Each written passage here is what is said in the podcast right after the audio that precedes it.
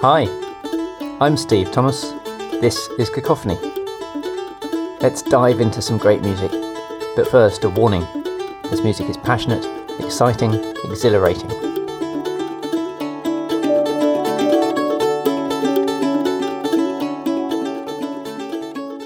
In this episode, we're talking about one of the first great Hollywood film scores. I'm delighted to be joined by Lev Parikian, conductor, writer, and naturalist. Lev's taking a break from talking about his new book, Into the Tangled Bank, to talk with me about the composer Erich Korngold, the musical influences on him, and Korngold's massive influence on how we see and hear film today, 80 years down the line. So let's dive in. I've known you for over mm. 20 years. Terrifying. We talk mainly about cricket and music, but not really about depth. So without giving me a biog, I want to know how you came to be a musician, what it means to you, and what makes music special. How did I come to be a musician? Well, I, my father was a violinist, so there was music in the house all the time. And as I was growing up, I had some some proficiency for various things, but in particular percussion instruments, which I really enjoyed. So that was the path I took, um, thinking, is there anything I can do or anything I want to do? And I thought music was the the happy place playing in orchestras. So I studied uh, timpani percussion and became a freelance timpanist. And as my career, for want of a better word, progressed, I became uh, more interested in the role of the person at the front of the orchestra rather than just at the back. The orchestras are strange and mysterious beasts. They are. And so I became really interested in how to get the best out of them and try and uh, make them perform to their best ability. So conducting was the path I took, and I've been doing that now for ooh twenty something years. So uh, music's your happy place. Is there a sort of spiritual dimension to that? Uh, yeah, I suppose so. the spiritual dimension to that, I suppose, is it uh, brings peace of mind, maybe, or when it stirs the emotions. The music I love the most gets you reaches places that other things can't reach. I suppose. Yeah, there's something to do with the the expression of humanity that music does that other art forms don't. Which isn't to say that other art forms don't do other things. Art will do it in one way, literature will do it in another, and so on. So compare it to art. You're looking at a, a painting and it is there, static. Music's linear progression through time conjures up different things, evolving and changing emotions. So you can make that journey from one thing to another. And if it's done well, then it builds up. Yeah. Yeah. So today's journey, we're going to Hollywood. We are. Do you want to set the scene for us? So, yes, the piece I've chosen is the Sea Hawk Overture by Erich Wolfgang Korngold. And it is the a, a mixture. It's the main title uh, plus some other bits for the film uh, directed by Michael Curtiz called The Sea Hawk, which is a 1940 swashbuckler from, from Hollywood. Korngold composed, I think, four or five of them in, in this vein. Errol Flynn vehicles, black and white, uh, lots of action, intrigue, and drama. This overture, it's incredibly arresting from the, the word go. It starts with the fantastic brass fanfares, which are associated with the main character. Korngold's style will be, I think, familiar to a lot of people from having listened to music by, for example, John Williams. Large, lush, pictorial, almost operatic, over the topness. One of the things that strikes me is that composers don't write in a vacuum and John Williams often gets some criticism for sounding a bit like other hmm. people. Mm. And and you listen to Korngold, and he sounds very late romantic in style, and there are echoes in there of Mahler and Strauss and Rimsky-Korsakov and early Stravinsky, but it's still his own music. Mm.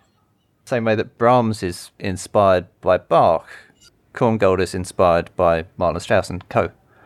And and Williams then gets inspired by Korngold because what Korngold is doing he's almost setting the stall out for this is what Hollywood film music sounds like. Yeah, you know, this is what it's going to be. That comes down to what the, the writers, friends of mine, call the mulch. The mulch being all your influences. And the more of them you have, the richer that mulch and the, the richer what you produce is going to be. Korngold's mulch was pretty rich, but it was steeped in that late Romantic tradition. He was born in 1897 and raised in Vienna. His father was a very eminent music critic, and Korngold was a, a child prodigy. He was he wrote a ballet called The Snowman at the age of 11. Ace. Proper prodigy. You mentioned Mahler and Strauss. Mahler and Strauss both spoke highly of him as a child. You know, so he was he was in those elevated circles. So precocious and talented, and making his mark as a you know an original voice. And then, of course, the 30s happened, and he was Jewish. So get out of Vienna uh, and do something else. He moved to America. He was in Hollywood, and his talents um, just slotted in with what was happening in Hollywood at that time. Mm the defining soundtrack was King Kong, 1933 by Max Steiner, uh-huh. which set the tone for this new kind of film music composition, which is very lyrical, very atmospheric, so telling you almost what's happening in the scene from what you hear, playing its role as, as a character. And the thing that Korngold especially did was the operatic device of linking musical themes to characters. So you hear and there's Errol Flynn. Uh, then later on the film, there he is again. It's a fight. Again, you see Donna Maria in the film, and there it all goes smushy and romantic, which is something we're very used to. So you could watch the Sea Hawk and go, "Oh God, this is all very cliched," but he was the first one to do it or one of the one of the very first ones to do it. He was doing it brilliantly, and he was setting the tone for the generations to come. If there can be an upside to the time in which he lived, this burgeoning Hollywood studio system has rival studios, and they've all got their own orchestra. Yeah, wonderful to think, isn't it? And huge orchestras that we kind of got used to now. You talk about John Williams, it's always a big symphony orchestra with heavy brass and percussion and two harps and, and all of that, you know, to, to produce this rich tapestry of sound. And they're good orchestras. They're filled with Jewish immigrants escaping what's going on in Europe. Yeah, and composers are, are writing music to match virtuoso stuff. You're a horn player. You have. Uh, have you ever played the Sea Hawk? When I was 20 odd, but my goodness, I'd love to play it again. It's a proper little roast up at the very beginning for the for the brass yeah. because it's you got to be nimble and you have to yeah. I'm a I'm a better player now than than I was then, and I think, God, I'd love a bit of that. There's one thing you mentioned, Strauss and Mahler. There's one bit in the film at the end of the first battle, the Spaniards surrender, and the surrender fanfare, a lone trumpet or bugle going up and then down with the angular phrases.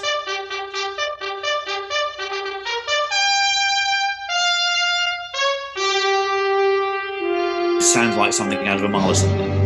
And you go, oh, okay. It's it's funny that you should pick a very specific thing like that because um, at the end of the Queen Elizabeth throne room scene, yeah, where he's got big triumphal march music going on. He cuts away the final chord and yeah. still has other musicians playing quietly underneath. And it, it's what Mahler does in the finale of his Seventh Symphony. And that's something that John Williams does. That particular bit sounds very much like the triumphal march in Star Wars.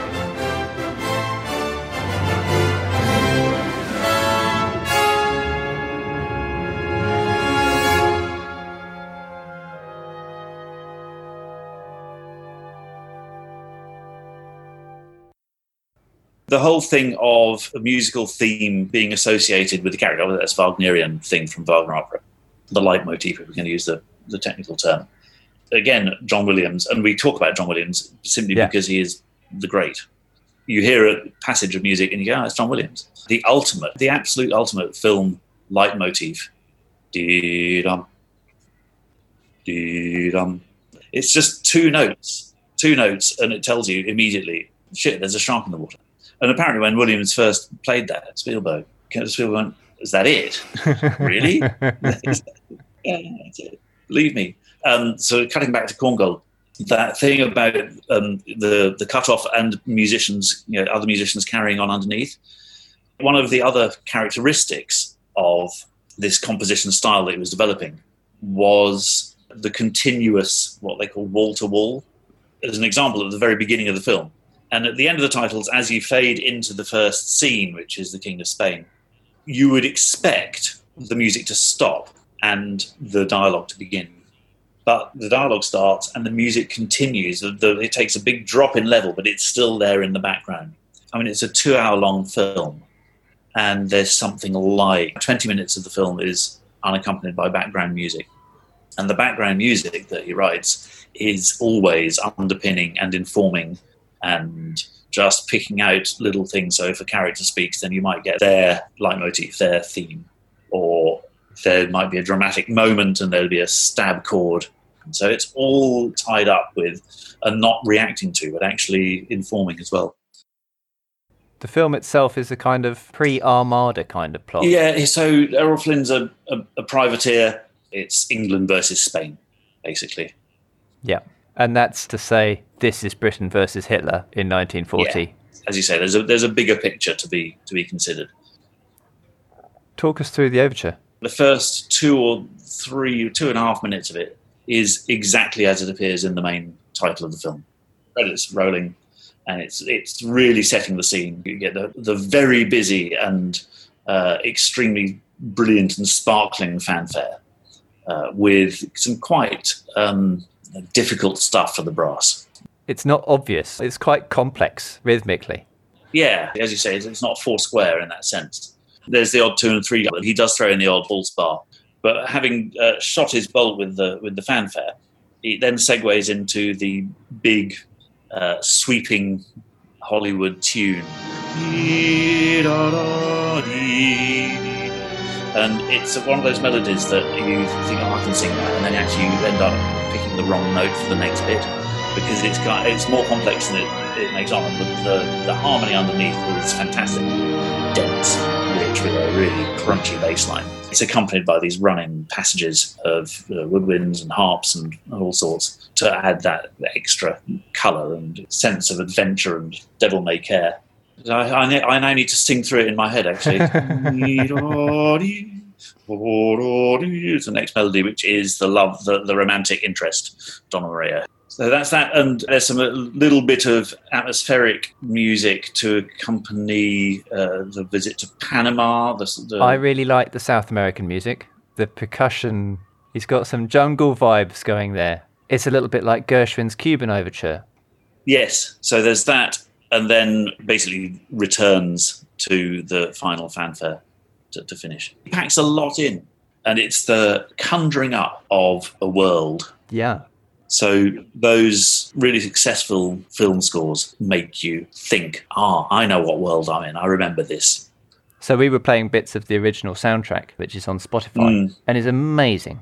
Aside from anything else, it's several notches quicker at the beginning. Yeah, it is, and there there are some accelerate. It gets faster at times as well. I did it a couple of times in concert without ever having seen the main title or uh, heard the original recordings, and it completely changed the way I did it. Crikey, this is fast! You know, this is uh, zipping along at, at a lick. It's electrifying. Yeah, it really is. But I think the the reason I've done it is that you want to dwell on things, indulge yourself. But actually, that sentimentality and not you know sentiment just becomes overblown. The discipline in film music, especially nowadays, is you've got to write a certain length of time. You can't have another ten seconds, thirty seconds, minute, whatever. You've got to say what you're going to say. The climactic duel. It's easy to be swept along by it. It's a fantastic swashbuckling sword fight, quite fast cuts and there are all the things that we know as tropes in, in fight scenes. Tables get upended, chairs thrown all over the place. It would be interesting to watch that scene with the sound turned down. It adds an enormous amount of energy and drive and uh, excitement to it.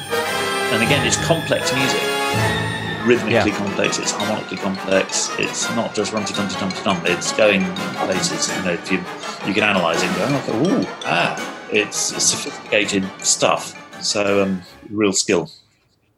Film music is a great vehicle for bringing really interesting, you know, harmonic and rhythmic divergence mm.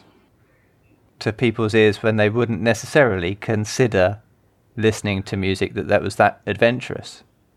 Yeah. So listen to this Mahler symphony, no thanks. Yeah. Watch this film that's got Korngold's score. Oh, okay. Yeah. Oh, right. You know, yeah. and it would also that effect is often subliminal because you're not necessarily listening. You're not taking the music in in the same way as you would in a concert hall. It's there, and you almost take it for granted. I think we should probably put it on now. Very good idea. It's a really fun, uh, exciting piece. Thanks for asking me on. Excellent. Let's enjoy it. Thank you, Lev. Um, so click on the links in the show notes to have a listen. And then when you've done that, give us a comment, a like, share, and subscribe.